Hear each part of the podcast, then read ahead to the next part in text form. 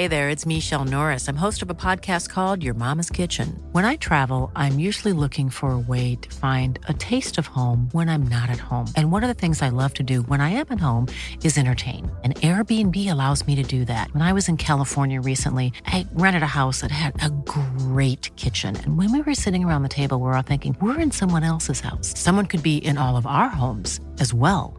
If you have a home, but you're not always at home, you have an Airbnb. Your home might be worth more than you think. Find out how much at airbnb.com/slash host.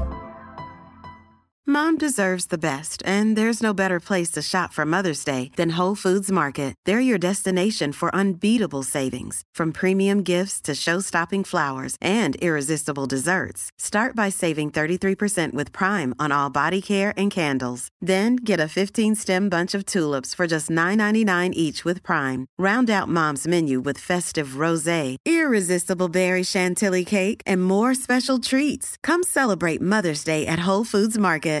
This is Paige, the co-host of Giggly Squad, and I want to tell you about a company that I've been loving, Olive and June. Olive and June gives you everything that you need for a salon quality manicure in one box. And if you break it down, it really comes out to $2 a manicure, which is absolutely insane. It's also so easy to get salon worthy nails at home with Olive and June. The difference between how your nails used to look when you did them yourself and now with the Manny system is a complete game changer. The best thing about Olive and June too is it's a quick dry. Dries in about 1 minute, lasts for 5 days and full coverage in up to 1 to 2 coats. Visit oliveandjune.com slash perfectmani20 for 20% off your first system. That's oliveandjune.com slash perfectmani20 for 20% off your first system.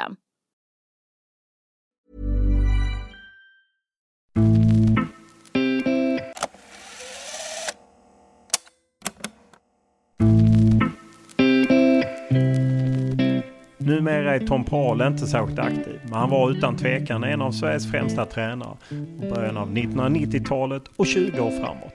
Hans klubbar vann tre SM-guld, tog totalt nio allsvenska medaljer samt överraskade Europa och då i form av Trelleborgs FF och Halmstads BK. Efter att ha trillat ur allsvenskan under andra vändan i TFF så slutade den 62-årige tränaren helt. Och när vi träffades 2016 berättade han om att suget bara försvann. Om varför han inte gjorde som Lagerbäck, Backe och andra rutinerade tränare och om en tyst telefon. Dessutom talade Pral om bristerna i svensk fotboll, om att Barcelonas fotboll fått fel effekt, om hur han själv gick från tyskt till engelskt. Dessutom berättade han för första gången om bråken med Hasse Borg under tiden i Malmö FF, om hur sportchefen mörkade värvningar och varför MFF inte vann ännu mer. Givetvis blickade han även tillbaka till storhetstiden i Trelleborg och i Halmstad då Pral gjorde avtryck både i Sverige och i utlandet.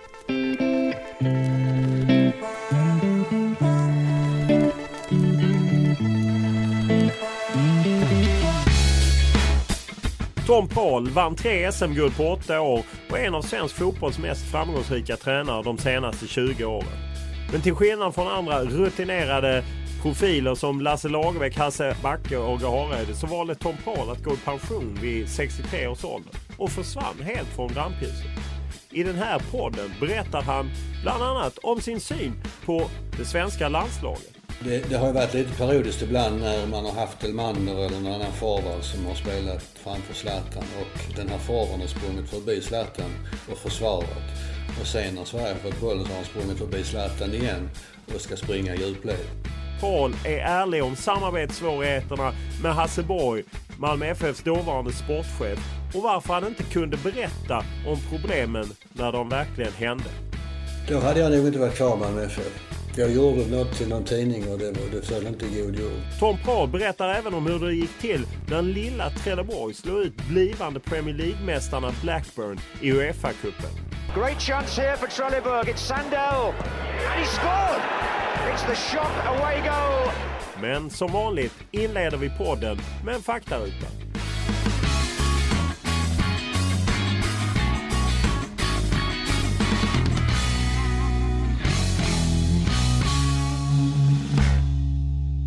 Ålder? 66. Familj? Absolut, jag har en fru, Elisabeth. Bor? Jag bor nere i Höllviken i södra Sverige. Utbildning? Ja, jag är utbildad idrottslärare och fotbollstränare. Lön? Ja, det är, den är knappt nu för det är pension och lite sparade medel. Den största fotbollsupplevelsen du varit med om? Ja, det var nog när jag var i Trelleborg och eh, slog ut Premier League-mästarna Blackburn ur Uefa-cupen. Det, eh, det står nog högt på agendan. Den bästa spelaren du tränat? Fredrik Ljungberg, måste jag väl säga. Finns det någon medalj du är lite extra stolt över? Du har ju plockat hem en del genom åren. Uh, ja, det är klart. Uh, Halmstad-tiden med, uh, framförallt den andra medaljen då när vi byggde upp ett helt nytt lag, uh, var en bra bedrift. Jag vet inte om du har... Man byter kanske inte träningsjacka med med andra tränare. Men finns någon sån grej du har bytt till dig eller fått en tröja eller något sånt som någon raritet som du har sparat? Nej du, faktiskt inte. Ja, det har jag aldrig funderat på bara. Så det, nej, det har jag nog inte, tyvärr. Det skulle vara kul att ha haft. Vem var en tränare som du inte gillade att möta? Som du alltid hade svårt för? Ja, nej, men jag hade inte så himla svårt för med tränare under min tid i Allsvenskan, kan jag väl säga. Däremot så fanns det vissa lag som var eh, problematiska. Jag minns eh, Sundsvall var ett sånt buggeteam, både i Halmstad och Malmö, som vi, som vi aldrig eh, besegrade. Det är klart man hade respekt för motståndartränare, men nej, jag kan inte säga att det fanns någon sån som man var, som man var speciellt ängslig för att möta. Bästa publik du haft? Ja, men det är ju Malmöpubliken när den satte igång. Eh, även om det var på gamla stadion i Malmö och det var långt till spelplanen så var de ju ändå rätt så mäktiga att lyssna på. Sen eh, minns jag nere i Israel vi mötte eh, Maccabi Haifa, hette de nog ja. Det gick inte att kommunicera på bänken eh, som de här 20 000. Eh, sånt liv höll de. Det var när ni kvalade Champions League med Malmö FF, ja, Eh, spelar du på fotboll? Tippar eller? Uh, ja, ja, men det är... Jag är faktiskt inte speciellt bra. Jag äh, åker oftast på slutminuterna. Så, äh, i, I somras hade jag en stor vinst på gång när Assyriska kvitterade mot Huskvarna 96 minuten. Så det föll det. Nej, det är inga stora saker. Det är någon hundralapp, 200 kronor sådär. Men äh, ja, det är kul att känna nerven. Vad har du för favoritlag i Sverige och varför? Alltså jag har inget favoritlag egentligen. Eh, de klubbarna man har varit i eh, har man ju fått en känsla för. Och det är ju såklart människorna i klubben som sätter agendan där. Så mina... Ja, alltså Trelleborg har jag varit i två omgångar så den ligger mig såklart varmt om hjärtat. Sen har jag min, eh, min ursprungsklubb som knappt existerar längre ute på Österlen som heter Unslund vill jag gärna att det går bra för och håller på. Men annars så eh, är man väl lite yrkesskadad. Att man, man har liksom ingen sån hjärtats klubb utan man har eh, klubbar som man följer och som man tycker är spännande och har koll på. Har du något favoritlag i utlandet? Ja, jag hade väl under 80-talet var i Liverpool en, eh, en, eh, en förebild på många sätt. Och sen har jag eller bott i Tyskland, i Köln. Så FC Köln följer jag eftersom jag har sett dem väldigt mycket under, under mina ungdomsår. Så att i så fall kan man väl säga det är de, de klubbarna. Vad kör du för bil? Jag kör en Mitsubishi. Vad har du för motto? Nej, jag har inget motto. Det är, jag läser många som har motto men eh, nej, jag kan inte påstå att jag har något motto som jag kan klämma fram sådär. När var senast du grät? Ja, faktum är att ju äldre man blir så lite mer gråtmild blir man. Så det kan ju hända att man sitter och blir lite eh, gråtmild när man ser någon sentimental film eller liknande. Så att det, det kan komma tårar lite då och då. Senast du var onykter? Ja, det måste vara onykter. Alltså inte, inte full, men uh, lite salongsberusad och uh, har väl hänt, det händer ju sådär med jämna mellanrum höll jag på att säga. Men vi hade en kusinträff några veckor sedan och då uh, då eh, var man väl, eh, hade man väl lite ont i huvudet dagen efter. Tror du på någonting? Faktum nej. Jag har blivit mer och mer övertygad om att eh, religionen jag vet inte om det var, det var någon av Marx som sa att religion är ett gift för folket. Och det finns ju många bevis för, för detta tycker jag. Jag brukar alltid dra den liknelsen, undrar hur många gudar det finns i världen. Det finns nog ett antal och alla kan ju inte vara den rätte. Så att, nej, jag är, jag är inte troende. Vad läser du? Jag läser rätt mycket och läser egentligen allting. Har plöjt igenom eh, det mesta av de svenska klassikerna så att eh, nu blir det, ja det blir lite blandat. Jag önskar mig faktiskt lite böcker till julklapp så det kan vara vad som helst men gärna svenskt. Sen har jag eh, Jan Sigurd är en, en, en humorist som jag tycker är... Han kommer inte med böcker så ofta men de är, hans noveller är, är lite i piratenanda. Det, piraten tycker jag om. Vad lyssnar du på? Ja, jag lyssnar på väldigt mycket. Jag har ju eh, en familj som är, håller på med musik så jag kan eh, vara rätt så allätare både med klassisk och... Eh, men det är klart rötterna finns ju i 60-talet så att den, den, den musiken sitter ju kvar. Vad ser du på? Ja, jag tittar på... Jag tittar inte så mycket på TV, men Vem vet mest tittar jag på. I princip varje dag när det, när det går. Och sen fotboll såklart, men inte, inte, inte all fotboll. Och definitivt inte så att en hel helg går framför TV-apparaten. Spelar in om det är någon bra film och sådär. Hur aktiv är du på sociala medier? Det är sms, inget annat. Jag frågar om det kan klassas som sociala ja, medier? Ja, jag vet inte. Nej, det är jag inte. Jag är inte aktuell där. Jag är inte med på Facebook och eh, mejlar väl någonting, men nej, det är inte mycket.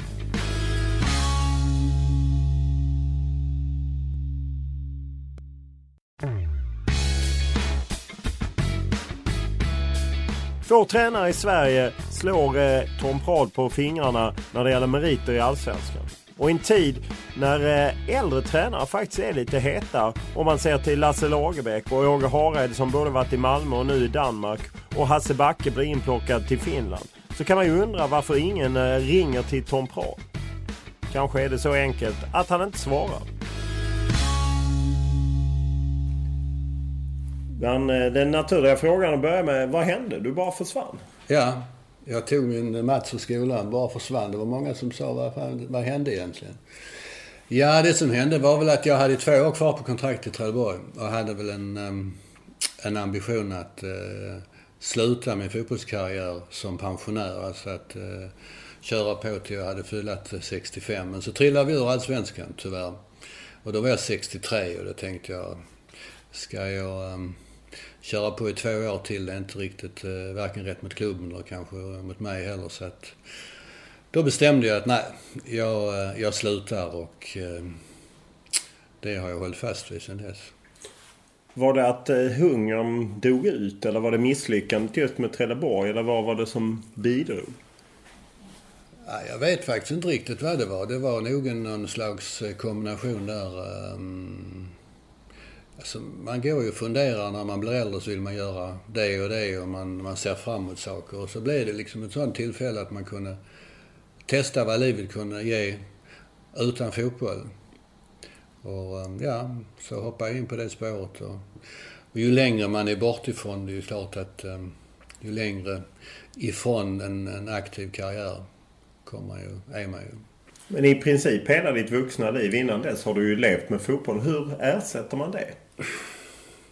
Ja, nej, det är väl... Eh, det är väl inte så himla enkelt. Man tappar lite av sin identitet på något sätt ju. Och visst eh, saknar man när livet... Eh, för att vara tränare är ju som jag brukar säga på den tiden, det är ju som att ha bokslut varje vecka. Och eh, tydliga siffror i, i tabellen, om det är röda eller svarta siffror. Så den här berg och dalbanan som det är att vara, vara tränare på, på hög nivå, den, den, eh, den har man inte längre. Utan nu går livet lite jämnare och lugnare. Och, och kanske var det också det som jag eh, tänkte på lite grann när jag tog det här beslutet. Så att, eh, jag tror inte man kan ersätta det. Man får bara göra något, någonting annat helt enkelt. Jag kan tänka mig att det man saknar är liksom kicken när man har vunnit, när ja. någonting har gått bra. Mm. Kan du vakna upp idag eller känna idag att ah, jag skulle ändå vilja vara där? Faktum är att under de åren jag var tränare så drömde jag aldrig om fotboll. Jag drömde om andra grejer. Men nu sen jag slutat så, eh, så, så drömmer jag om fotboll i, i, på olika stadier. När jag var uh, småklubbstränare uppe på Österlen och när jag var i Halmstad eller i Malmö. Det, det dyker upp uh, sådana ur det undermedvetna. Det är ju pressad tillvaro att vara tränare. Jag menar på slutet var du ju i Malmö FF och Viking och så. Var det det trycket också liksom runt omkring fotbollen som blev för mycket? Nej, det ska jag inte säga för jag har aldrig mått illa av, av fotboll. Eh, I och med att jag höll på så länge och växte in i det gradvis. Ifrån, eh, som jag sa, småklubbsfotboll till eh, lite högre upp i seriesystemet och sen allsvenskan under väldigt många år. Så, eh, så tyckte jag inte att tryck, jag, tyck, jag tycker heller inte att trycket i Sverige på tränarna är så där vansinnigt eh, tufft. Malmö kunde ju vara tufft när det gick dåligt. Det, det kan man väl erkänna att man, man kände av det. Men, men tiden i Halmstad, Trelleborg var ändå en, en lugn tillvaro. En ganska skyddad tillvaro kan man väl säga. Men du upplever att det är så fortfarande att svenska tränare inte har det trycket på sig om man jämför med utlandet? Nej, jag tycker inte att den svenska pressen är så eh, påträngande och så tuff som, eh, som i utlandet. det kanske kan vara bra för en del att lyssna på eh, att du tycker så. Det man ändå känner är ju att, jag menar du är ju yngre än Lars Lagerbäck och eh, borde du inte köra vidare? Ja men då är alternativet att, eh, då är det ju att gå all in igen. Och eh, du sitter här i ett hus som, vi, som jag egentligen köpte för att jag, jag tänkte att eh, när vi flyttar hemifrån Norge att jag vill, jag vill bo i Skåne, jag vill bo här nere. Någonstans. Och att då bryta upp igen och, och flytta till Varm. Jag tror att Lagerbäck kan ha kvar sin bas i Sverige och, och ehm, kan flyga till Island och vara där korta perioder. Men ehm, det dök aldrig upp. När, så hade det dykt upp något sånt erbjudande så hade jag kanske kunnat funderat över det. Men det gjorde inte av förståeliga skäl eftersom eh, det, det gick inte så bra de sista åren. Och det här är färskvara. Om man eh, ta från det att du meddelade Trelleborg, nu lägger jag av, till idag. Hur många förfrågningar har du fått? Faktum är inte mycket. Det dök upp lite precis efteråt och sen så har det varit, eh, det har varit mindre klubbar som har ringt och förhört sig av. Men ehm, när det gäller de större klubbarna så har det varit i princip tyst. Och det är möjligt att jag var rätt så tydlig när jag slutade, att jag, att jag tänkte sluta. Men, eller också så, så har klubbarna tyckt att eh, de här 20 åren som jag hade i Allsvenskan, det, det räckte. Om man ändå ser tillbaka på, på din karriär så jag menar du har nio allsvenska medaljer av tre guld under 18 allsvenska säsonger. Och, och jag menar med då när ni slog ut eh, Blackburn och spelade jämt med Lazio mot Trelleborg. Alltså, du har ju meriter som få andra tränare som var aktiva under den tiden mm. hade. Är du förvånad att du ändå inte har fått mer förfrågningar? Kanske ja. Det är, men ja, jag vet inte. Alltså, fotbollen ändrar karaktär. Jag har aldrig sökt ett jobb. Jag har aldrig eh, ringt en klubb och frågat om jag kunde få träna dem eller eh, haft någon agent. Och, utan eh, de klubbarna som jag har tränat har alltså tagit kontakt med mig. Och, och, och marknaden har väl förändrats en del. Det, är, det gäller att vara aktiv på, på det sättet att man måste söka sina kontakter. Det gjorde inte jag det var kanske, kanske fel. Fick du förfrågningar från agenter och så om att hjälpa dig? Ja, jag hade något år hade jag någon kille som, eh, som försökte hjälpa mig men eh, det blev inte mycket av det. Så. Och du, du hade ju en utländsk, eh, ett utländskt gästspel i Viking som ju slutade med att du fick sparken. Hade du under dina år några förfrågningar utomlands ifrån? Ja, alltså förfrågningar har, har man ju fått ju. Men alltså så långt så att man... Jag var i, Randers och förhandlade med dem eh, efter Norge. Och den hade jag hoppat på. Men de, eh, de tvärvände och jag var ganska säker på att jag skulle få det utan de eh, tog in Colin Todd. Den gamla Derby mittbacken som sen har varit där. Jag tror han har varit där i två omgångar. Annars hade det nog, det var väl det närmaste. Annars har det varit lösa förfrågningar men aldrig kommit så att det kom fram några papper på bordet direkt.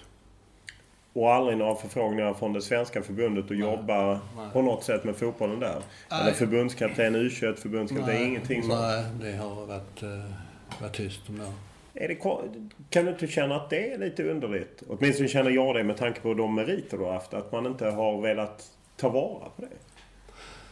Ja, jag vet inte. Söderberg han har ju han framförde i någon artikel i, i fjol så att eh, man borde ta tillvara på de, eh, de erfarenheter som de äldre tränarna hade på något sätt. Och då refererar han till, till mitt namn. Eh, så att, alltså det är svårt att, att kommentera. Där är du, när du är inne i det som klubbtränare så funderar du så himla mycket på det. Utan då, då lever du för, dag, för dagen och, och, och gör ditt bästa där. Så att... Eh, nu är det inte tid att sitta och, och grämas över det. Om du, hur noga följer du svensk fotboll om vi tar landslaget exempelvis? Nej, det är klart, svensk fotboll håller jag mig eh, informerad och har jag koll på. Malmö har jag följt väldigt noga. Och, så att eh, den inhemska fotbollen har, man, har jag bra koll på. Däremot är jag inte lika duktig på utländska klubblag för det, det händer så otroligt mycket från en säsong till en annan. Men jag, jag tittar på internationell fotboll. Jag är lite mentor för en, för en ung tränare i ett division 3-lag i Skåne. Och det har gjort att um, jag har um, ja, börjat, eller inte börjat, hållit på och analyserat lag och försöka hjälpa honom på det sättet. Och hur man ser på fotboll. Så att det är så helt uh, borta från fotbollen är jag inte. Vem är det som... Det är Nikes unge tränare, heter Jonas Wramner. Han är um, 26 år gammal och ja, det blev så här att Andreas Georgsson som är på ungdomssidan i Malmö var sportchef i Nike också parallellt under några år och han uh, frågade mig om jag inte kunde hjälpa honom när han då skulle, de skulle plocka upp honom från ungdomsleden till seniorleden. Och det har bara blivit så, så jag, det gör jag helt ideellt. Tittar på träningar och kollar deras matcher då och då.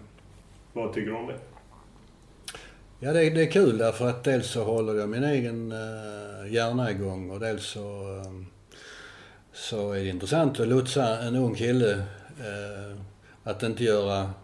Jag brukar säga till honom, du har gjort samma resa på ett år har du gjort som jag tycker på 20 år. Liksom. Man kan hjälpa honom att hoppa över en, en massa steg som, han...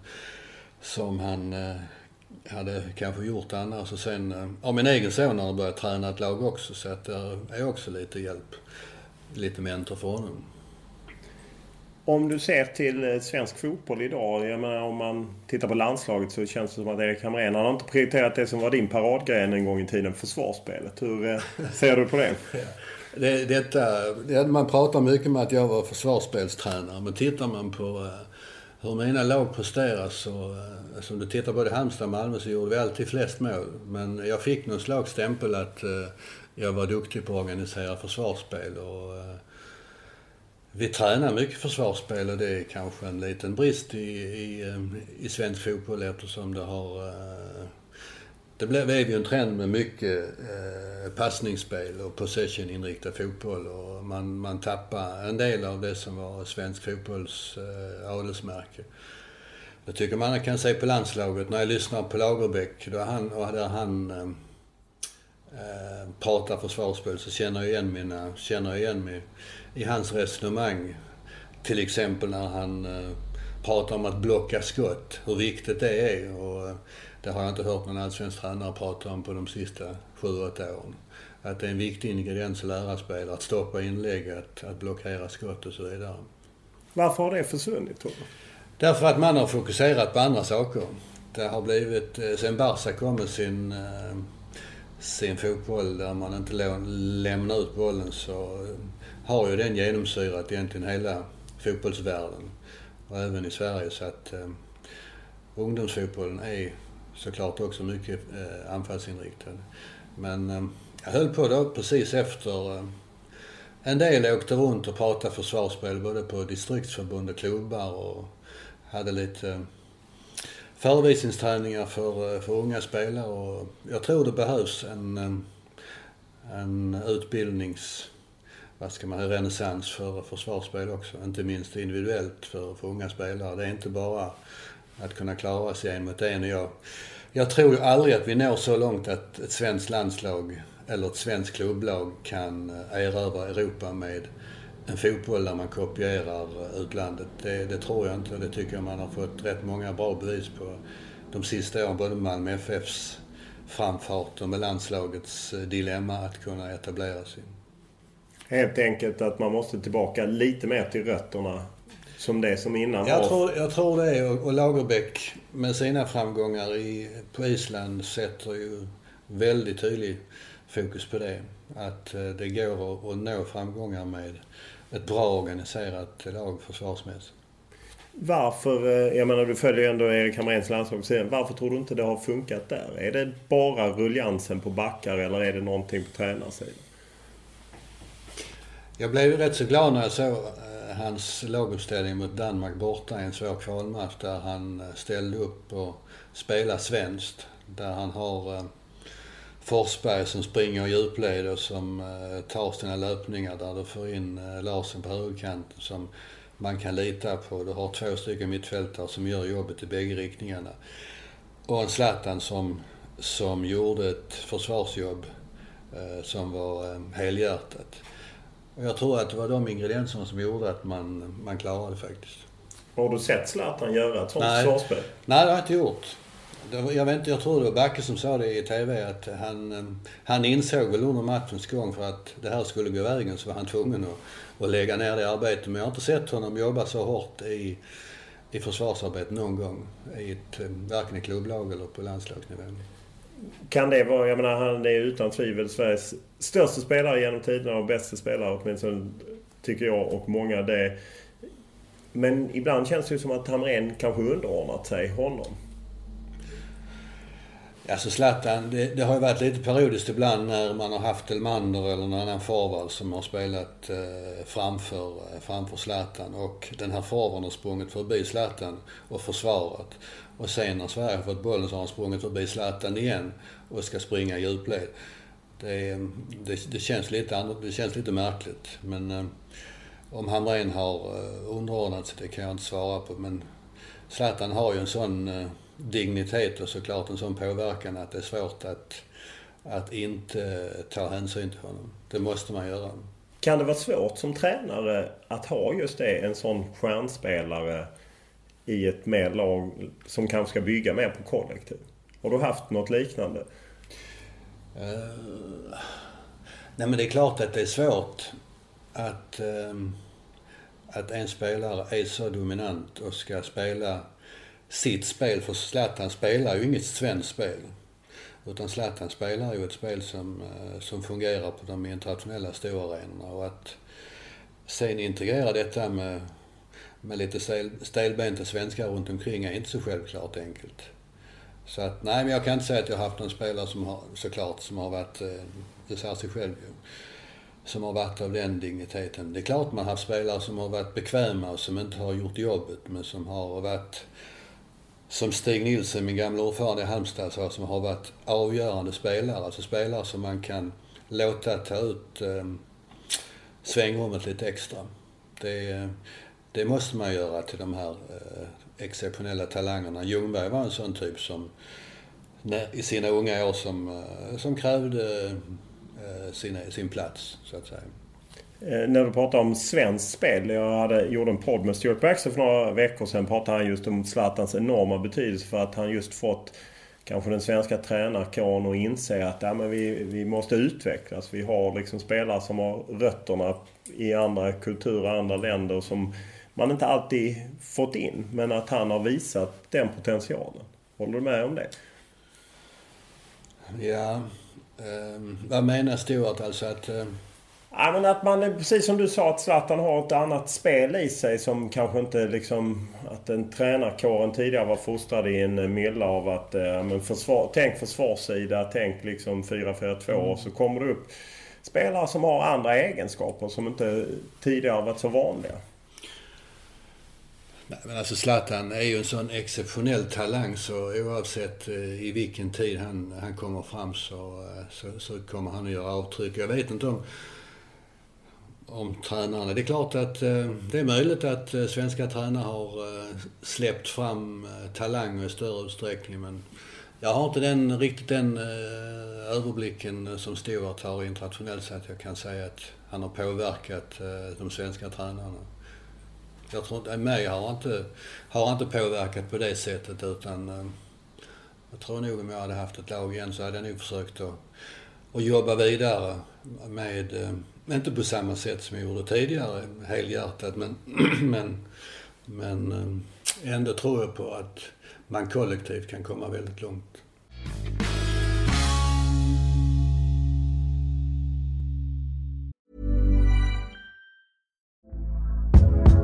Hey there, it's Michelle Norris. I'm host of a podcast called Your Mama's Kitchen. When I travel, I'm usually looking for a way to find a taste of home when I'm not at home. And one of the things I love to do when I am at home is entertain. And Airbnb allows me to do that. When I was in California recently, I rented a house that had a great kitchen. And when we were sitting around the table, we're all thinking, we're in someone else's house. Someone could be in all of our homes as well. If you have a home, but you're not always at home, you have an Airbnb. Your home might be worth more than you think. Find out how much at airbnb.com/slash host. This is Paige, the co-host of Giggly Squad, and I want to tell you about a company that I've been loving, Olive and June. Olive and June gives you everything that you need for a salon quality manicure in one box. And if you break it down, it really comes out to $2 a manicure, which is absolutely insane. It's also so easy to get salon worthy nails at home with Olive and June. The difference between how your nails used to look when you did them yourself and now with the Manny system is a complete game changer. The best thing about Olive and June too is it's a quick dry. Dries in about one minute, lasts for five days, and full coverage in up to one to two coats. Visit oliveandjune.com slash perfectmani20 for 20% off your first system. That's oliveandjune.com slash perfectmani20 for 20% off your first system system. Mom deserves the best, and there's no better place to shop for Mother's Day than Whole Foods Market. They're your destination for unbeatable savings, from premium gifts to show-stopping flowers and irresistible desserts. Start by saving 33% with Prime on all body care and candles. Then get a 15-stem bunch of tulips for just $9.99 each with Prime. Round out Mom's menu with festive rosé, irresistible berry chantilly cake, and more special treats. Come celebrate Mother's Day at Whole Foods Market.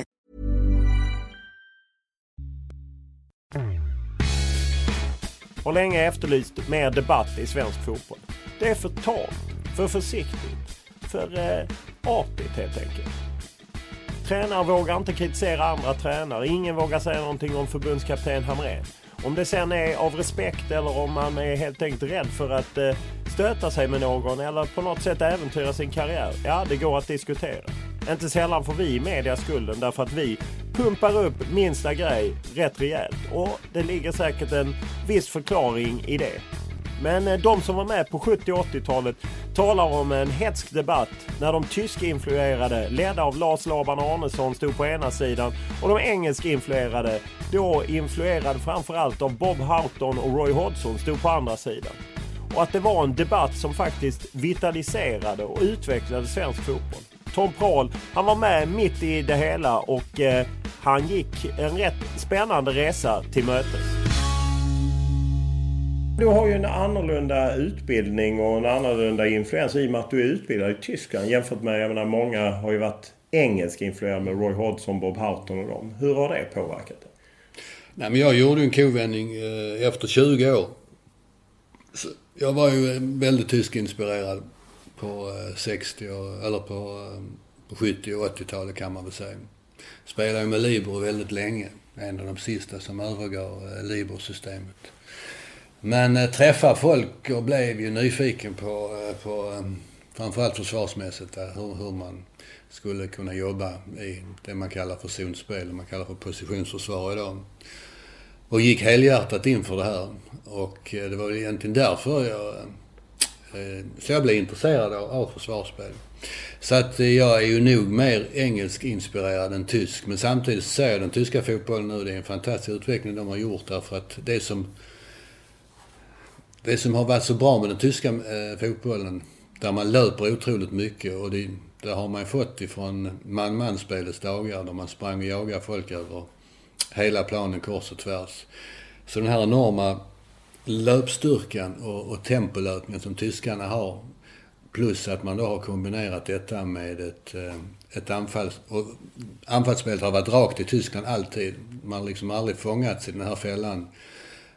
Um, eller fällan kan fel säga, men den fotbollen som, som Barca representerar. Alltså med mycket possession och spel kors och tvärs och, och att hålla i bollen eh, nästan för sakens skull. Så att eh, få titta på tysk fotboll idag, det är ju egentligen den fotbollen som, som jag gillar väldigt starkt. Där det går fort, det går snabbt i djupled och man, eh, man löper mycket och man har ju en teknik som är i hög fart som är, eh, som är över, överglänser till exempel engelsmännens. Vad var det som gjorde att du släppte det tyska och gick över på något sätt till det engelska? Jag menar detta var ju en, för de som är unga så minns de ju inte det. Men det var ju en debatt som liksom genomsyrade svensk fotboll 70 och 80-talet. Väldigt hetsk debatt också. Nej men jag tog intryck av, av Hautons framgångar i Europa. Jag tog intryck av Svennis framgångar i Europa. Då svensk klubblagsfotboll eh, tog, eh, tog titlar i Europa. Och att då som, eh, som tränare stå vid sidan och titta på, ja men vad, vad håller de på med? Det går ju jättebra. Så, så här gör inte jag.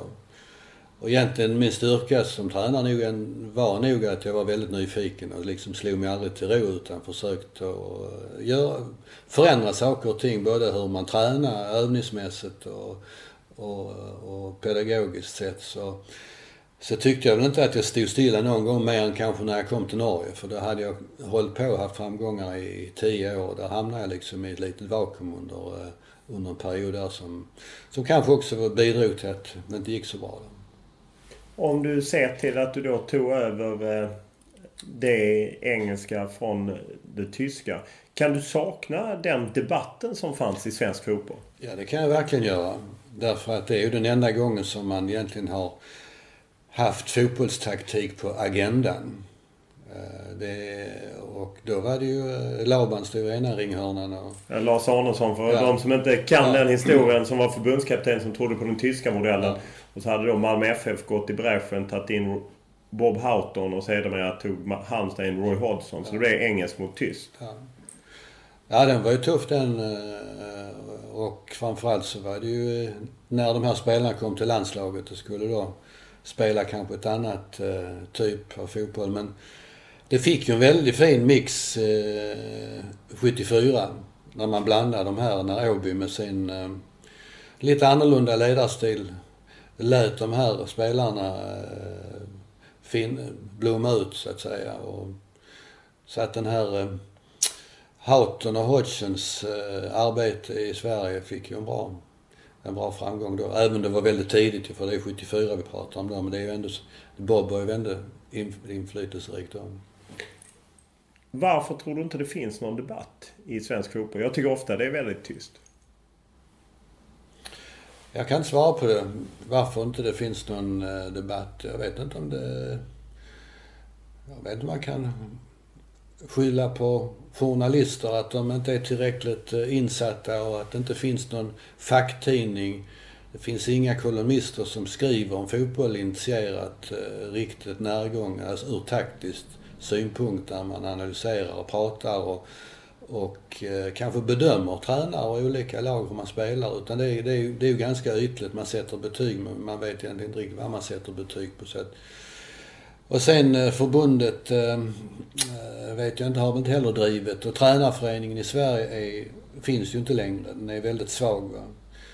Eh, I Tyskland finns, fanns det i alla fall på den tiden när jag var aktiv en, en aktiv tränarförening med en aktiv tidning där det kom ut, eh, kom ut eh, pedagogiska och eh, taktiska tips. Och Norge har också haft en, en, en tidning som har varit rätt så livaktig. Så att, eh, jag tror det är, det är såklart en kombination av alla, alla de här faktorerna. Är man för mycket vänner? För jag vet, eh, jag träffade Kjell Jonevret som berättade liksom att i, i Norge så pratar inte tränarna alls lika mycket medan i Sverige är man oerhört schyssta mot varandra. Att man inte vågar gå ut och på något sätt kritisera. Ja men det, det tycker jag är bra i Sverige. Så det, det tror jag inte har med detta att göra. Därför att den svenska tränarmodellen där man eh, hjälper varandra och eh, pratar med varandra, inte ser varandra som bara som konkurrenter, har ändå lett till att vi har haft ett bra klimat tränare emellan i Sverige. I Norge har ju fått sina influenser ifrån, eh, ifrån England och, har, och tidningarna har tagit med de, eh, de engelska tabloidtidningarnas avigsidor. Så att där är det väldigt mycket mer svart på vitt. Så att det är helt rätt som Kjell, som han eh, hävdade att, eh, att konkurrensen och, och klimatet tränarna emellan i Sverige. Och man har också, ja det upptäckte jag ju att man, i Norge vill man ha en tränare som verkligen stod högst upp på, eh, på scenen och pekade med hela handen. Alltså den typen av tränare som, som de flesta framgångsrika svenska tränare är, den, den, den är inte så, den ser man inte så mycket i Norge. Eh, ofta när man tar upp det här med debatter, eh, jag pratar med Lasse Lagerbäck om det och liksom säger han ja men det är ju också för att just journalister att vi vinklar det till, till det blir på något sätt lite åt krigshållet på något sätt att man kritiserar någon när det egentligen inte är så känsligt. Därför avstår man hellre. Det är möjligt men, men eh, alltså rent taktiska skulle man ju kunna haft en debatt om en, en, ändå ju.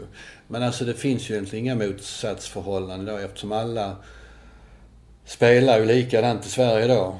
Det är, eh, det är zon positionsförsvar. Det finns inget, eh, inget lag i Sverige som eh, skulle få för sig att spela man-man. Eller sätta in en libero igen. Och, man kan väl säga att det fanns en viss motsatt förhållande senare mot att spela lite långt och, och spela lite mer genom mittfältet. Men det blev aldrig så pass så att det blev någon debatt av det utan det är, det är ju ganska likriktad fotboll som, som spelas överallt idag.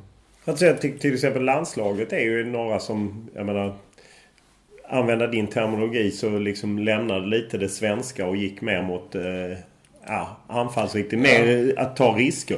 Och det är ju aldrig en allsvensk tränare som skulle sitta och säga, eller väldigt få skulle sitta och säga att Ja men här gör ju Hamrén fel. Att man, man vågar liksom inte ta den för man vill inte smälla någon annan på fingrarna.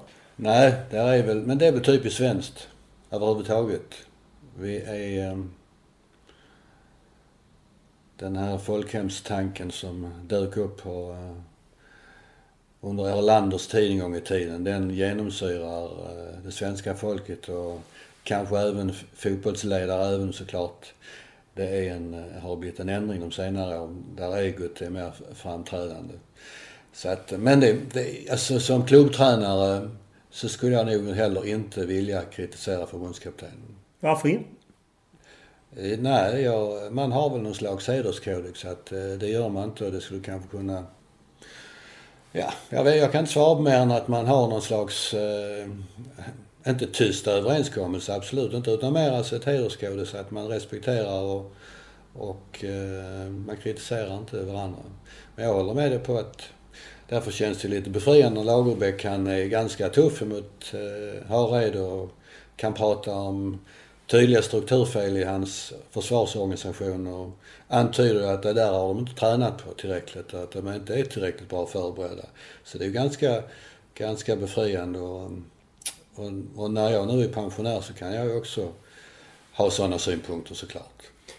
Är du förvånad över just han? Han var ju rätt kritisk mot oss i media. Att om vi var, eller om folk var kritiska på något sätt. Men att han har tagit den positionen. För jag håller med dig. Jag tycker han är alltid kul att lyssna på. Han har blivit folkkär. Mm. Genom eh, sin roll i TV nu och är ju eh, väldigt eh, teoretiskt eh, duktig. Och pedagogiskt duktig på, på visa och förklara. Och så gör han resultat. Och det, då kan man inte slå honom på fingrarna. Så att eh, han upplever väl en lite andra vår nu. För att när han var förbundskapten så, eh, så var han inte så utåtriktad av förklarliga skäl.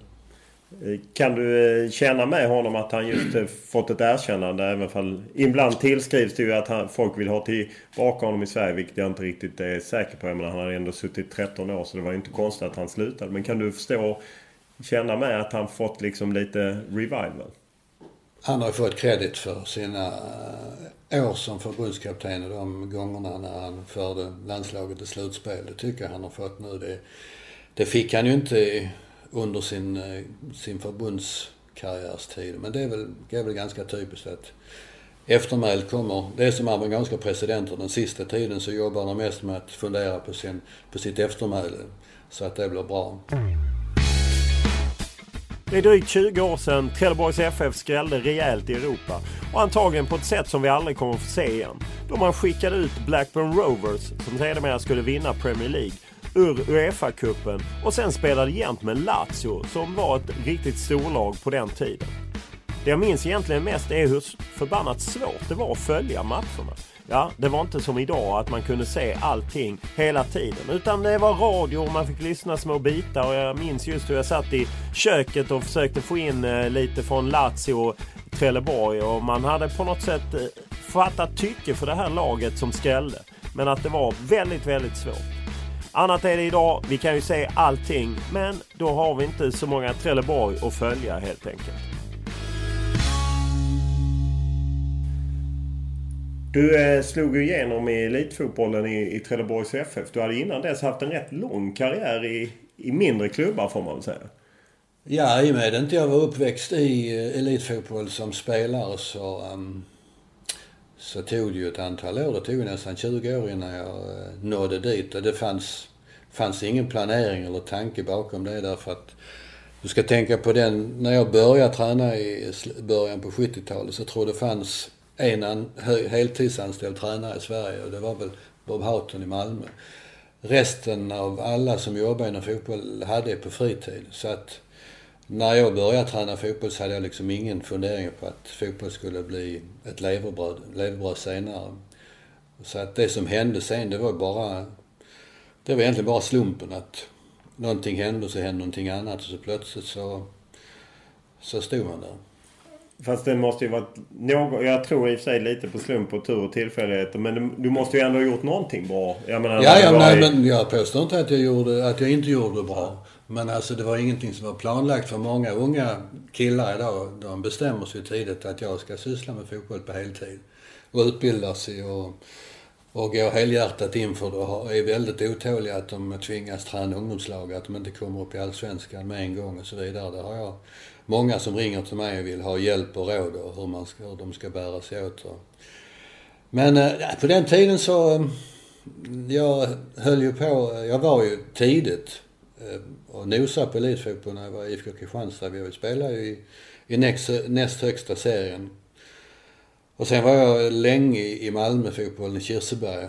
Och då var vi ju Malmös näst bästa klubb och var också uppe och nosade på elitfotbollen och jobba lite inom Skåneboll så att eh, det var väl ett rätt så naturligt steg när, eh, när Bengt Cederberg och Gunnar Persson i Trelleborg hörde av sig att, eh, att ta den här chansen och att det sen blev en sån fin resa i Trelleborg.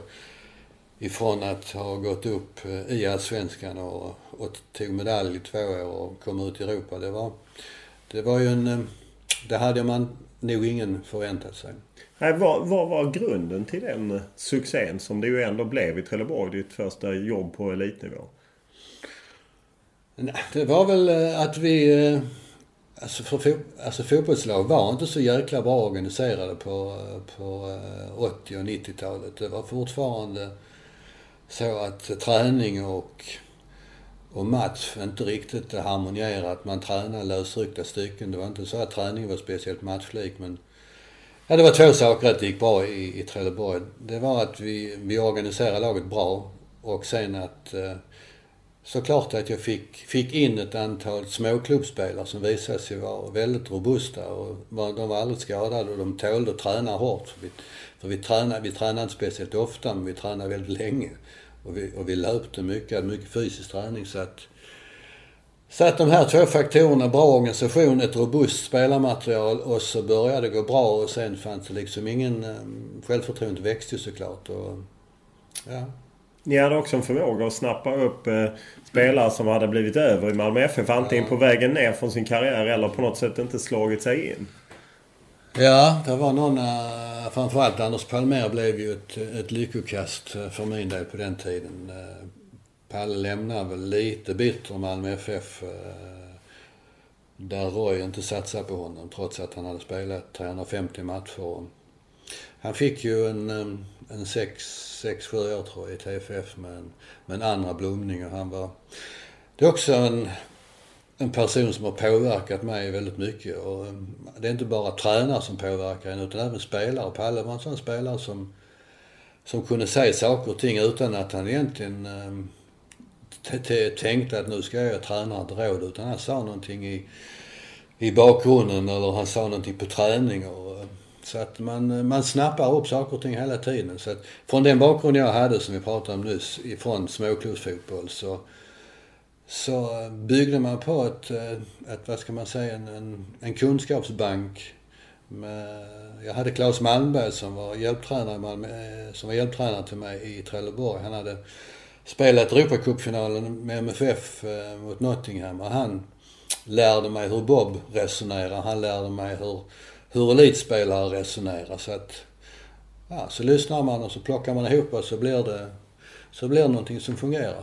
Vad betyder det att du inte själv hade en spelarkarriär på hög nivå?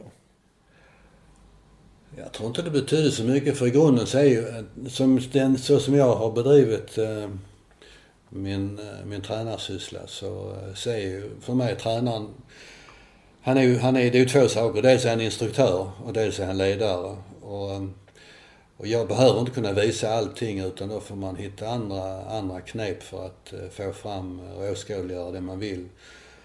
Och sen ledarstilen, den, den har ju med, vad ska man säga, personligheten och människan.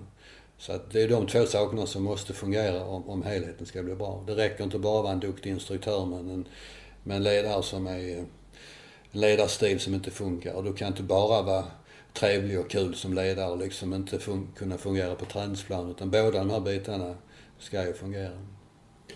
Om du ser till eh, det som ju kanske sticker ut mest var ju när ni 94 slog ut Blackburn Rovers. Det känns som förhistorisk tid nästan. Ja, att ja. svenskt lag, jag menar Blåvitt, gick ju starkt den tiden också. Men just att lilla Trelleborg slår ut det här jättelaget. Ja, jag tror aldrig att, jag tror inte att det inträffar igen att ett svenskt klubblag slår ut eh, det laget som blir, vinner Premier League. Det tror jag inte. Det känns osannolikt. Nej, det var, det var en eh, fantastisk upplevelse. Även om man ska komma ihåg att eh, det var ju innan den tiden engelsk fotboll hade import, där, där, man importerar väldigt mycket folk utifrån. Det var ju i, i stora drag ett engelskt lag vi mötte. Fanns det ens på kartan att ni skulle slå dem? Eller du kände att vi har en möjlighet? Vi hade ju mött engelska lag på träningsmatcher på, på somrarna och eh, vi, vi vi hade ju vunnit tipskuppen eh, med TFF eh, året innan och eh, även samma, samma år som vi slog ut Blackburn så var, blev vi tvåa i en tipskuppgrupp. Så att vi visste väl att vi hade en, en, en möjlighet och vi hade scoutat dem bra. Vi hade skickat över eh, gamle Skånebollskillen Stefan Rask han och åkte runt och tittade på dem. Och, så att vi var förberedda men visst, det var väl vi visste vi hade en chans men det var väl ingen som riktigt kanske. Men eh, efter, eh, efter 20 minuter i, i England så insåg nog alla att det här, det här, det här är inte så jäkla märkvärdigt. And uh, you can almost see the uh, confidence growing throughout the match of the Swedish team. There's Sandell. Oh, he's through! Great chance here for Trelleborg. It's Sandell. And he scored! It's the shock away goal that only a moment ago Trevor Brookings said was a possibility. And Kenny Dalglish and Ray Harford are in real difficulties here. Ni vann borta. Fredrik Sandell gjorde mål. Ni hade rätt mycket skador också. Ja, ja vi hade ett, ett lag som var uh, väldigt rumpugget med... med uh, ja, det var jag tror vi hade en bänk som bestod av juniorer som aldrig hade spelat allsvensk fotboll överhuvudtaget. Så att, och vi fick damma av eh, Lars Blixt, kommer jag ihåg, en gammal ytter som hade varit skadad hela året. Han fick offra sig. Och, och eh, vår skyttekung Issa Manglin eh, lyckades vi sparka benet där på sista träningen. Det var därför Sandell spelade. Och ja, det var någon eh, rätt så allvarligt skadad till som var, eh, eh, som inte heller var med.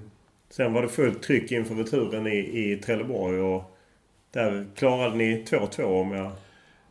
Det klarade 2-2 med... Eh, vi, vi kvitterade på övertid med 10 man. För Jonas Brosen som uh, spelar högerback han uh, blev utvisad när det var 30 minuter kvar och då gjorde Alan Shearer gjorde 2-1 på oss då. Då var liksom rullgardinen nere men Leif Inkvist kastade ett långt inkast som förlängdes och Micke Hansen som sen spelade HIF, han tryckte in bollen i straffområdet och Jocke Karlsson som hade gjort två, två mål den säsongen, som jag hade värvat ifrån Kiruna, står inne i straffområdet i misstänkt offside-situation och, och vinklar in en ribba in. Och alla engelsmännen står med händerna i luften att det är offside. Och domaren tittar på linjemannen och linjemannen håller ner flaggan och, och sen så är det godkänt och sen blåses matchen av. Hur var känslan då? Ja, det var eh, eufori såklart. Det är väl enda gången som man har varit inne på planen och vinkat publik och, och varit riktigt eh, lycklig. Det var en fantastisk känsla. Och Vångavallen har väl aldrig sett likadan ut varken innan eller efter. För folk de var helt, helt galna där nere. Hur många anbud kom det efter det? Det brukar ju ändå vara så att när man... Det känns som att det är ju något som borde gett eko. Ja, nej, jag, eh, Tommy Svensson var tränare i Tromsö. Eh, hade varit och Tromsö ska ha en ny tränare. Så vi var faktiskt uppe i, eh, i Tromsö, jag och min eh, fru och eh, tittade på den eh, om vi skulle flytta upp där. Men då visste jag genom en bekant att Halmstad bollklubb skulle ringa. Så att eh, då, eh, ja sen ringde Stig Nilsson och sen, så det var egentligen bara de två de två anbuden som... Tromsö och Hammar. Du, ja. du slår ut de blivande Champions League, eller Premier League-mästarna ja. och det blev Tromsö och Halmstad. Ja. Du Men, skulle haft agent. Jag skulle kanske haft agent, ja. Toppen är våran HBK. Toppen, de vita och de blå. Stränget till bollklubbsgänget där hela LaxTon till början ska gå. Du kom till Halmstad BK och där får man ju ändå säga att eh, du gjorde avtryck med två SM-guld och jag menar ni sålde hur många spelare som helst. Fredrik Ljungberg, Selakovic. Ja. Har du ens koll på hur många spelare ni sålde under den tiden till utlandet? Ja men vi sålde, under min tid sålde vi faktiskt inte så många utan vi, jag var med och utbildade dem. Ja, okay, och, och, tog, och, tog, fram dem. Och sen när jag lämnade, sen så försvann de på pärlband allihopa. Var det egentligen bara Ljungberg som försvann då? Alltså för efter första guldet försvann ju eh, försvann halva laget. Då försvann Ljungberg till Arsenal och eh, Jesper Mattsson gick till Nottingham, Peter Vogt gick till Leipzig, Liljenberg gick till Malmö FF, lagkaptenen Tommy Hacke Andersson slutade och det var någon till som försvann där. Och sen eh, det var då Janne Andersson kom in som assisterande tränare också. Eh, han kom in 99 så det var två år senare. Då började vi att plocka in eh, spelare eh, utifrån mindre klubbar som egentligen ingen hade funderat på. Micke Svensson som spelade Värnamo. Jag minns att jag tittade på honom. De mötte Skövde tror jag. Och det var, låg ett skrotupplag utanför eh, planen. Jag tror Micke Svensson sköt ut den här bollen sex, sju gånger i det här skrotupplaget. Jag tänkte, kan verkligen den här spelaren bli allsvensk? Allsvensk spelare, men vi tog in honom. Och så visade det sig att hans stora talang då var att han, eh, han ville träna och han ville bli bra. Och sen tog vi in en kille som vi fick på rekommendationer, som Hasse Alfredsson sa, ifrån eh, Söderhamn, Peter Hansson. Som heller ingen hade funderat på. Och sen ringde ordföranden i, i OS Horna och tjatade hål i huvudet på honom därför jag hade fått ett tips av Thomas Lyd som jobbar på förbundet att det fanns en ung lovande kille som hade spelat division 6-fotboll i Ovesholm och sen hade gått till OS Horna som hette Micke Nilsson. Så fick jag dit honom och när jag började i Halmstad så kom Selakovic från Varberg. Och så började vi satsa på de här lite yngre spelarna och det tog faktiskt bara ett år så var de färdiga. Är du förvånad att inte andra scoutar upp den typen av spelare? Ja, men det fanns på den tiden fanns det tydligen fortfarande utrymme för att, att hitta spelare som inte var som hade gått lite under radarn därför att de var inte i ögonfallande. Micke Svensson var ingen ögonfallande eh, spelare. Inte heller Peter Hansen. Micke Nilsson var väl undantaget som... Eh, han tog det inte så seriöst egentligen från början med fotboll. Om du ser, eh, vad var det du gjorde ändå i Halmstad att, eh, att ni lyckades? Var det tillfälligheter att eh, tiden var rätt? Det var liksom, även om Bosmandomen hade kommit så hade den inte riktigt slagit igenom. Att ni ändå tar två SM-guld och liksom andra bra placeringar. För sen har det inte alls gått i närheten. Även om Janne hade ett silver 2004 så har det inte gått lika bra sen. Nej men miljön i Halmstad var väldigt eh var väldigt bra både ur tränarsynpunkt och ur spelarsynpunkt. Vi låg ju lite utanför allfartsvägen eh, när det gäller bevakning så att vi kunde jobba i lugn och ro och ehm, eh, Ja, det var en väldigt kreativ tid tyckte jag för att jag provade rätt mycket eh, både träningsmetoder för det var ju så här att 98 så så kom det in eh, pengar till klubbarna och helt plötsligt så över en natt så bestämdes det de flesta allsvenska lagen att de skulle bli professionella. Så de skulle ha spelare som, eh, som tränar. Var det TV-avtalet då? Ja. Och då plötsligt, det var ju att klia sig i nacken. Plötsligt hade man inte spelare som kom ner klockan halv fem fyra gånger i veckan utan nu så stod de där varje dag och skulle träna. Så att då fick vi fundera lite grann på... Och vi hade, vi hade en bra stab. Janne kom in och var eh, ett stöd och vi hade en duktig eh, sjukgymnast som heter, som heter fortfarande Simon Bakui som, eh, som fick ta stor del, fick trän, även när det träning. Och vi tränade mycket och folk var aldrig skadade på den tiden.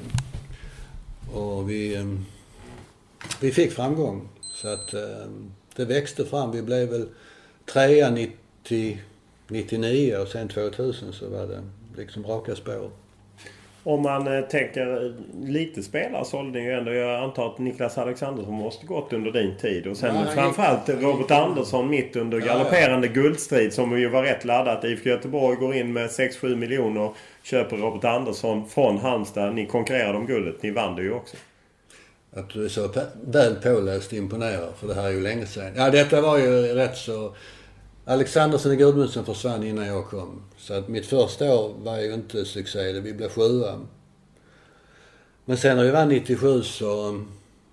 Och inför... Eh, uh, Gingblad var tränare i Göteborg. Så, så värvade ju de Robert Andersson. Fredagen den 2 augusti eh, 2000 så värvade IFK Göteborg Robert Andersson betalade 7 miljoner. Den största inhemska transfern tror jag det är. Och på söndagen den 4 augusti så ska vi, möter vi Göteborg hemma. Och då har jag spelat eh, 4-3-3 med tre centrala forward under eh, tre, fyra månader. Alltså för att jag ville ha med. Vi hade tre bra forwards. Vi hade Vogt, Robert Andersson och Mats Liljenberg. Och jag ville spela med, med dem allihopa men de var inga ytterforwards någon av dem utan det var centrala spelare. Så att vi, vi spelade ett, ett spelsätt som man kan se lite grann ibland i Europa idag med, alltså med mycket centralt i banan. Um, och då stod jag där med, med, med, med Robban som försvann så att jag tänkte vad ska vi göra här nu? Ska vi, fort, ska vi gå tillbaka och spela med två forwards nu eller vi ska fortsätta? Men så hade jag Selakovic i bakfickan och jag tänkte nej, vi, vi stoppar in Stefan. Så vi stoppade in honom och... Så han fick debutera mot Göteborg det året. Och gör tre mål och vi vinner med 6-0. Och det var ju liksom, det var ju, det var också en av de mest minnesvärda matcher som jag har varit med om. Just med tanke på laddning. Var du emot ja, ja. att sälja Robert Andersson? Jag vet inte om jag var emot, eh, det minns jag faktiskt inte. Utan det var, eh, Stigan tog det beslutet och det var bra betalt så att... Eh, och vi, vi visste att vi, var, vi skulle klara oss utan, utan honom så att det var liksom inte så att vi, vi satt på pottkant och vi ledde ju allsvenskan. Nej, vi ledde inte utan vi var, eh, vi var, um, vi låg lite efter. Nu jag blandar ihop grejer. Ja, du sa 90, 2000 men det var 97. 97, det är bra mm. att du påminner mig. Detta är 97. Den 4 eh, augusti 1997, så är det. Mm. Jo, det, det är en sån grej som sticker ut. Du ja. hade ju även då Fredrik Ljungberg i laget. Hur, hur var han att hantera? Jag menar, man, han har ju haft en fantastisk karriär men han, man har ju ändå förstått med tränare att han inte alltid var lätt att... Ljungberg stod och knackade på min dörr under hela 96. Då var han 18 år gammal. Då, då spelade han på kanten. Vi, vi spelade med andra spelare centralt. Stod och knackade på dörren och frågade när ska jag få spela i mitten? Ja, du ska få spela i mitten så småningom när du, när du har lärt dig det och det, sa jag. Och, så, och det som var bra med killarna i Halmstad var att de höll honom i, i örat och i herrans tukt och förmaning. När han kom ner med sitt röda ståhår och hål på byxorna och, och så vidare. Och han var en charmig ung kille så att det var absolut inget negativt i honom. Men han ville ta plats. Så att um, i slutet 96 fick han spela centralt och sen eh, 97 så tog vi steget fullt ut och fick han spela centralt i plan. Och lite i ödets ironi är ju att, liksom att när han sen försvann ifrån Halmstad igen så blev han kantspelare igen. Är du förvånad över den karriär han fick? Eller kunde du se det direkt? Nej, egentligen inte blir jag inte förvånad för att jag kan inte säga att jag har, jag har kanske påverkat andra spelare betydligt mer än vad jag påverkat Fredrik. För Fredrik har nog inte lärt sig jäkla mycket utan han har, eh, han har eh, haft väldigt mycket i sig själv och eh, varit, det är lite Zlatan, Zlatan-typ och det är liksom ingen tränare som, som man, for, man formar inte Fredrik genom att träna organisation och struktur och så vidare utan man tränar honom genom att man tillåter honom spela det spelet som han är bra på. Och det fick han göra och eh, precis som Zlatan har fått göra. Så att, eh, nej jag var nog inte så förvånad att han skulle lyckas. Men att det skulle gå så snabbt som det gjorde var väl ändå anmärkningsvärt. Du är inte förvånad heller att han och Zlatan kanske inte drog jämnt?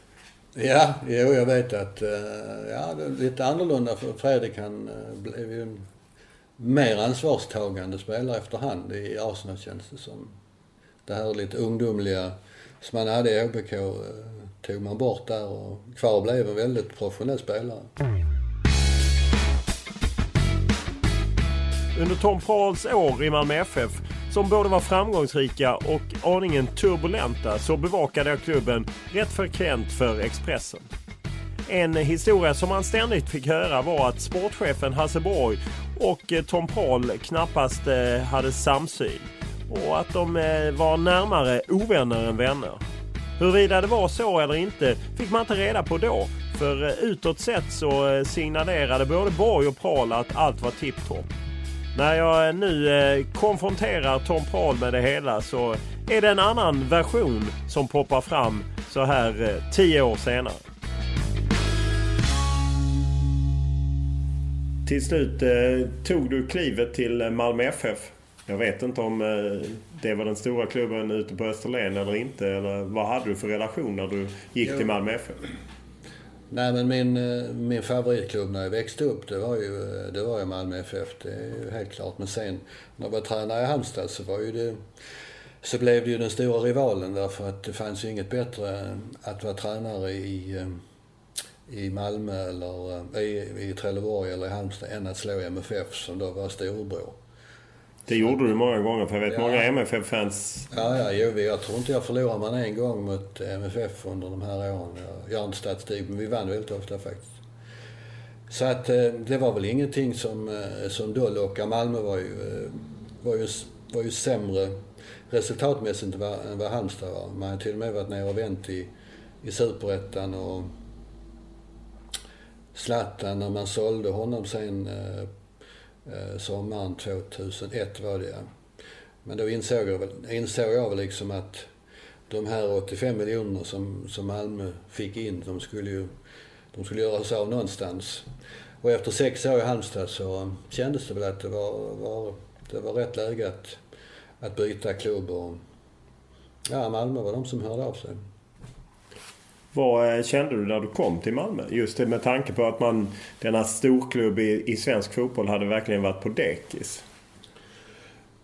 Ärligt talat så kände jag väl att det var lite på dekis fortfarande för att det fanns mycket som inte fungerade eh, runt omkring laget i, i Malmö till, eh, till fullo. Så att det första som, som jag egentligen var angelägen det var ju att bygga upp en en stab och en organisation runt omkring laget som, eh, som passade mig och som, eh, som kändes bra.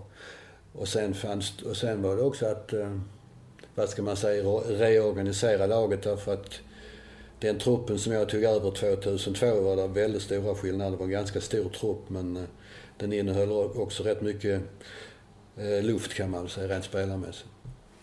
Och eh, om man ser till dina år så, jag menar, det som sticker ut är ju naturligtvis SM-guldet 2004. Men om man ser både före och efter så gjorde du ju väldigt bra resultat. Ändå känns det som att du fick kritik hela tiden nästan. Men det är väl att vara tränare i Malmö är väl, ehm, det är väl att, vara på det viset. Och sen... Ehm, ja, jag vet inte om det... Jo, jo, det, det var väl så att första året var det väldigt... Eh, var ju väldigt, folk väldigt positiva och glada. Och egentligen skulle vi vunnit redan första året för vi var i, i vinnarhålet på hösten då när vi slarvade bort genom att tappa några, eh, fick några dumma förluster. Och det gjorde väl egentligen att kammen växte både på fansen och eh, eh, ja, i, runt klubben överhuvudtaget att nu skulle Malmö inte bara ta silver utan nu skulle man ta guld också. Och, det, och, man, och när man inte gjorde det då, om man inte vann på beställning så, så, så blev man gnälliga. Malmö har ju varit nära två år. Va? Slog Djurgården i, i två matcher i fjol och klubben har gjort allt för att hämta de nyförvärv man ville ha. Och, eh, med tanke på det så måste ju målsättningen eh, vara att gå hela vägen ner. Med värvningar som just Patrik Andersson och målskyttarna Igor Sypniewski och Afonso så ökar kraven från supportrarna. Guldet ska tillbaks till Skåne och Malmö FF. Nej, förväntningarna är solklara i år. Det är guld som, som gäller. Det finns liksom ingen annan målsättning som är möjlig. Med, med det manskapet de har så, och de pengarna de har investerat i spelarna så, så är det bara guld som gäller. Det blir ett guld, helt allmänt. Det måste det bli bara. Självklart så vill vi ta guld och vill vi vinna. Men nu pratar vi än en gång om det som händer i oktober. Nu är jag rätt så trött på det. Nu är det mycket intressant att prata om vad som händer imorgon och i nästa vecka. Sen kom 2004 bland annat eh, Patrik Andersson vände ju hem och det talades om Real Malmö. Hur, hur upplevde du det? Det var en väldigt rörig säsong 2004. Vi, eh, vi hade ju värvat ett antal spelare tidigare och eh, eh vi hade lånat ut Markus Rosenberg till Halmstad. Och vi hade tagit in Igor Sypnevski från Halmstad i någon slags bytesaffär, man kallar den. Och vi hade tagit in en, en gosse från eh, Norge, Tobias Gran. Och Peter Idje lämnade oss som var eh, den stora målsprutan 2002-2003. Både, bara han och Skog. De gjorde 35 mål tillsammans under två säsonger per år. Det var ju fantastiskt Jag ha sådana målskyttar. och, eh, ja, och så kom ju Patrik hem. Så att det var, det var jäkligt rörigt med Igor som inte fungerade. Med eh, Tobias som var oförarglig men som vill, hade sina idéer om hur man skulle spela fotboll. Så att, det skar sig lite mellan er kan man säga. Ja, det skar sig gjorde det inte men alltså vi hade inte samma, samma uppfattning. För han, han, han deklarerade att jag har min uppfattning hur vi ska spela. Så ja, det är okej okay, men vi ska inte spela så. Och samtidigt så gick Halmstad och, och Mackan som, eh, som tåget och jag tror vi var nästan 10 poäng efter på, på sommaren. Och vi hade ett ett långt misslyckat experiment med att spela 3-5-2 därför, därför att vi skulle utnyttja vårt spelarmaterial. Vi hade Majstorovic, Olof Persson och, och Patrik. Och de borde spela allihopa, tyckte alla. Det tyckte jag också. Och enda sättet att få det här att fungera det var att spela med tre mittbackar. Men, men eh, det fungerar, fungerar framförallt inte anfallsmässigt. Så att, eh, och som kronan på verket så åkte vi ur eh, Intertoto-cupen mot eh, Cork City. Och det var ju en, en skymf som, som var rätt så dryg att svälja.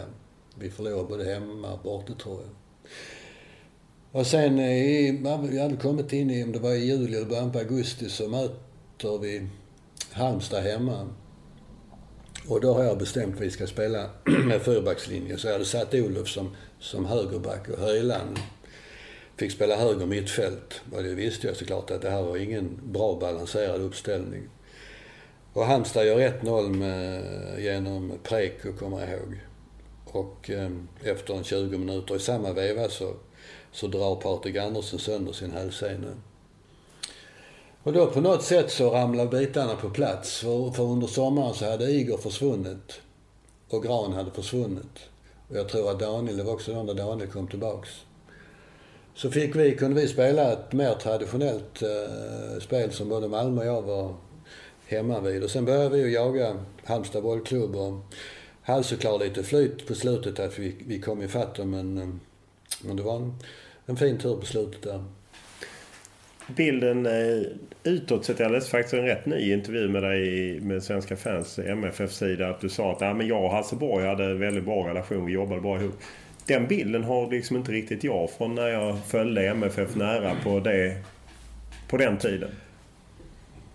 Nej, alltså vi, Hasse var marknadschef och han var fotbollschef. Och han var en, eh, en man som eh, stod på egna ben.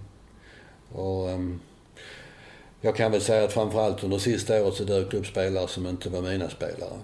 Och Hasse hade inte jättemycket tid att eh, att egentligen eh, sitta och utvärdera och prata utan han, han hade väldigt många, många järn i elden. Så att det fanns inga schismer men jag kan heller inte säga att det var något djupt samarbete som, som vi hade under de här åren. Men det var, det var ett professionellt, eh, professionellt äh, agerande. Men visst hade jag önskat ett, ett, att vi hade ett, ett djupare samarbete. För eh, jag menar hela hösten där innan det var klart att ni vann så fanns det ju ändå att liksom hade du inte vunnit så hade du fått ja, sluta. Jag tror nog det hade blivit så också. Mm. För sen förlängde de ju bara ett år när du vann SM-guldet. Var inte det konstigt? Alltså det kändes hela tiden som att Hasse Borg hade inte fullt förtroende för det. Nej, vi, alltså vi var ju inte... Vi hade ju våra kontroverser. Och vi hade olika syn på hur fotboll skulle spelas. Han, Hasse spelade ju i Braunschweig under åtta säsonger under sin aktiva karriär och var väldigt influerad av en, en annan typ av fotboll, en tysk fotboll som baseras på mer på, vad ska man säga, på individuell skicklighet och på, på improvisation och... Ja, så det är så som tysk fotboll såg ut. Och där jag då var mer en, en strukturerad tränare som ville ha ordning och reda där, och där jag kunde ge spelarna trygghet och inte förlita mig så mycket på slumpen. Så att där var vi väldigt olika. Och det, det, det satte såklart sina avtryck också. Så jag insåg att, eh, att Hasse vill ju ha in en tränare som, eh, som mer för oss, som mer var åt det hållet. Och det var ju också därför som, som Åkerby dök upp så småningom. Men det låter ju inte som ett bra en bra grund att jobba på att det är... nej, det... nej, det var det väl inte heller egentligen. Men alltså jag hade ju min stab runt omkring mig som, eh, som som jobbade helhjärtat. Men än en gång, det fanns inga kontroverser, inga schismer mellan oss. Men, men det var inte så att vi, eh, vi, vi såg inte riktigt på samma sätt. Vem anställde dig då? Var det Bengt Madsen och styrelsen då? Alltså anställde mig, det var, Hasse var ju väldigt angelägen om att, eh, så det var Hasse och Bengt som, som anställde mig. Men, eh, men som sagt var jag var ju tydlig inför, både inför Bengt och andra som att, att jag ville bestämma vilka spelare som togs in. Va? Och sättet som Malmö kanske var vana vid, att man hade en sportchef som tog en spelare och sen skulle tränaren rätta sig efter detta och, och anpassa sig och, och jobba med de spelarna. Men det var ju liksom helt stick i stäv med hur jag hade jobbat alltid. Jag, alla de spelare som jag har haft eh, och värvat, både Trelleborg och Halmstad, även i, i början i Malmö, och Malmötiden, var att det var jag som kontaktade dem. Jag tog, tog hand om dem. Jag, körde någon sightseeing med dem första dagen de kom till klubben för att de skulle känna, jag hämtade dem på flyget för att de skulle känna att det här, det kom, de kom till en klubb där tränaren verkligen ville ha dem. Så att detta var väldigt främmande för mig att man hade en sportchef som värva spelare och sen skulle jag liksom, sen skulle jag göra ett lag av det här. Men utåt sett då, hade jag ställt den frågan till dig då, för tio år sedan, så hade du ju sagt nej, nej men det är kanon. Fast nu, varför kan man inte säga som det? Då hade jag nog inte varit kvar med Malmö FF. Jag gjorde något till någon tidning och det, var, det föll inte i god jord. Nej, jag tror faktiskt det var till mig, men... Nej, det var... Ja, det var, nej, jag tror inte det. det var, nej, okej, okay, det kanske... Nej, men det... Så att det, då hade jag inte varit kvar, va? Och ni hade ju... Det var ju förutom Cyprinevski, jag menar, du hade Elanga, du hade Lolo Chanko som stack till AIK Aten. Det talas om även Daniel Majstorovic var väl lite Ja, ja det, var, det, var, det var väldigt rörigt 2004. Ja, det var svårt. Så därför var det egentligen en, en stor bedrift att, få ihop det här så att det blev, det blev så bra som det blev. Var det så att spelartruppen blev irriterad både på Lulushanko som drog till AIK Aten med ett sittande kontrakt och även Majstorovic som verkligen ville till, till Twente och det sägs att, han, att spelartruppen var väldigt ilskna på det? Ja, det var väl ingen som var som tyckte detta var bra för att det störde oss. Daniel hade ju utvecklats under de här två åren tidigare, både 2002 och 2003. Från att det var en rätt så, vad ska man säga, nästan feg mittback som, eh, och som inte var inkörd egentligen i, i det här spelsättet. För han hade han har varit proffs nere i Tyskland i Fortuna Köln och spelat markeringsspel och det tog lång tid att utbilda honom i, i zonspelet. Eh, och först 2004 så föll egentligen bitarna på plats för Daniel. Och sen när han då ville ge sig iväg så klart att det, det var väl ingen som tyckte detta var speciellt bra. Stämmer det att man städade ut hans skåp och kastade grejerna? Nej, det minns jag inte ärligt talat. Det minns jag inte. Det kan jag inte svara på. Det, så det, det vill jag inte, kan jag svara på. Sen gick ni in i 2005 och på något sätt Champions League-drömmen där ni faller mot FC Thun. Är det bland det bittraste du varit med om? Ja, det var synd för att vi trodde väl... Eh, jag trodde väl att vi skulle ha en bra chans när vi hade släppt ut eh, israeliterna och blev lottade mot Thun som egentligen på pappret var, var det lättaste motståndet av de lagen som var kvar. Men, eh, samtidigt så hade vi ju, vi sålde Mackan under sommaren till, eh, till Ajax. Och Skog hade gått sönder under, under, eh, under våren så att vi, vi hade, vi var tunna anfallsmässigt. Jag minns Marcus Pode som var junior fick spela Champions League-matcherna. Jag minns inte vem mer som spelade på topp egentligen där. Jo, det var väl eh, det var Afonso. Så vi spelade med Afonso och, och Pode på topp. Så att det var inte optimalt. Eh, hade det här varit 2004 tror jag vi hade klarat Men 2005 var vi, vi var för tunna helt enkelt. Kan du nu när du ser vad de har åstadkommit eh, känna någonting? Eh, finns det något sting av bitterhet eller liksom så du ser att Malmö nu har gått Champions League och pengarna och flytet och allt vad det innebär? Att ni var så nära? Nej, men vi hade den resan vi gjorde under de åren, den, den var så pass snabb ifrån att vara nere och vänt till Superettan och, och, och ta tillbaks, tog tillbaks Malmö till, till toppen igen. Så att eh, nej jag, nej, jag kan inte påstå att jag tycker det, det var bittert, eller det känns bittert nu. Jag tänker på vad du sa om Lars Lagerbäck och eftermälet. Eh, om man tittar de följande åren efter. Först kom Sören Åkerby och lyckades ju inte alls. Och sen Roland Nilsson och Hans Gren. Det var ju först när Roland Nilsson bytte ut Hans Gren som det lossnade. Och att det tog väldigt lång tid egentligen. Jag menar ni vann 2004 och sen vann inte de förrän 2010. Att dina år, som ändå var rätt hårt kritiserade, var ju väldigt bra egentligen. Mm. Jo, jo. Det det, den, den prestationen som vi gjorde under de fyra åren får kanske en, eh, kommer lite bättre dagar om man, om man ställer det i relation till vad som hände sen. Hur ser du på Malmös möjligheter att etablera sig som ett topplag och den rädsla som finns bland många andra fans att Malmö kommer att dominera allsvenskan i många år? Ja, nej, jag tror att Malmö kommer att vara ett, eh, ett topplag här nu eh, framöver. Och, eh, men det samma med IFK Göteborg också när de hade 100 miljoner på banken efter sina äventyr i Europa. Och de här 100 miljonerna försvann på två, tre, fyra säsonger och sen var IFK Göteborg ett, ett mänskligt lag igen. Så att det, pengarna är ju inga garantier men jag tror Malmö är smarta. Jag tror att eh, styrelsen håller på pengarna. Jag tror inte man investerar i att köpa allt för dyra nyförvärv. Utan man, man jobbar med att eh, ha en solid ekonomi. Så visst, MFF kommer att vara ett topplag i svensk fotboll framöver. Det är, det är absolut så. Om man sen kommer att komma ut i Europa igen, det är, det är en annan femma. Om du ser tillbaka på de tre lag man framförallt förknippar dig med så Malmö är starka, Halmstad trillade ur och eh, i Superettan Trelleborg efter ett väldigt ras är tillbaka i Superettan. Mm. Finns det en framtid i elitfotbollen för klubbar som Halmstad och Trelleborg? Ja, det tror jag. För att det är, eh, men det går lite upp och ner. Det går i, i perioder, men visst. Det tror jag det finns. Det dyker alltid upp eh, mindre klubbar som som kan hävdas i Falkenberg har det. Nu är de uppe och, och vänder. Mjällby har varit uppe och vänt ett antal gånger. Den enda som inte har kommit tillbaks det är Degerfors. Som inte lyckats göra den här resan tillbaks igen. Så att eh, jo, det finns, det finns möjlighet. Däremot blir det ingen mer Tom Paul i elitfotboll? Det verkar inte så. Jag tror det. Tack så jättemycket för att du tog dig tid. Tack själv.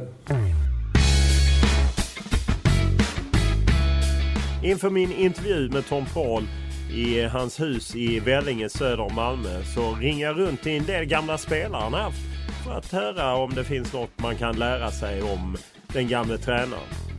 En av spelarna poängterar att jag ska vara försiktig hur jag beter mig hemma hos Paul eftersom han är rätt noggrann och ordentlig.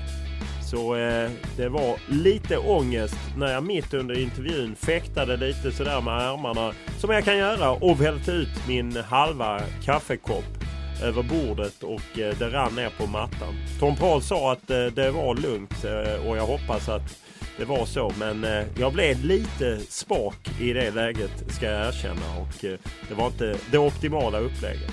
Annars var det väldigt roligt att träffa Tom Paul. Jag har alltid uppskattat honom och eh, han var en av dem som saknar Super Live eh, som han gärna såg på torsdagar och tyckte det var ett fint komplement med Hasse Backes historier och eh, jag som högg från ena kanten och Jesper Husfeldt i mitten. Men eh, saker och ting förändras, så är det ju. Däremot inte podden för eh, vi kör vidare. Åtminstone mot 100 som jag nu kollat upp är i slutet av april. Eh, och eh, Förhoppningsvis kör vi på även efter det. Och eh, ni är som vanligt välkomna att komma med era synpunkter och eh, önskemål och annat till mail olof.lund.tv4.se samt eh, Twitter Olof Lund i ett ord och eh, Instagram Olof Lund i ett ord. Eh, det är bara fritt fram. Tack för den här veckan!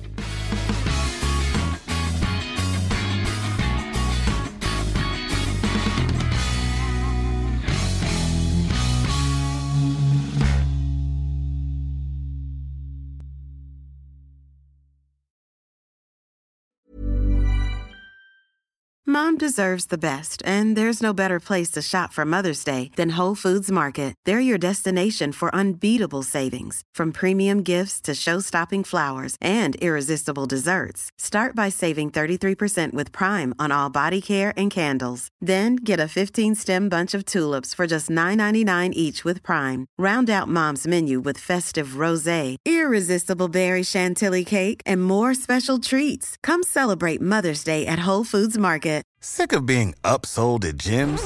My guy, you're currently a base member. For $90 more, I can upgrade you to our Shred membership. For 130 more, you'll be a Swole member. And for just $300 more, you'll reach Sweat Platinum. At Planet Fitness, you'll get energy without the upsell. Never pushy, always free fitness training and equipment for every workout. It's fitness that fits your budget. Join Planet Fitness for just $1 down and $10 a month. Cancel anytime. Deal ends Friday, May 10th. See Home Club for details.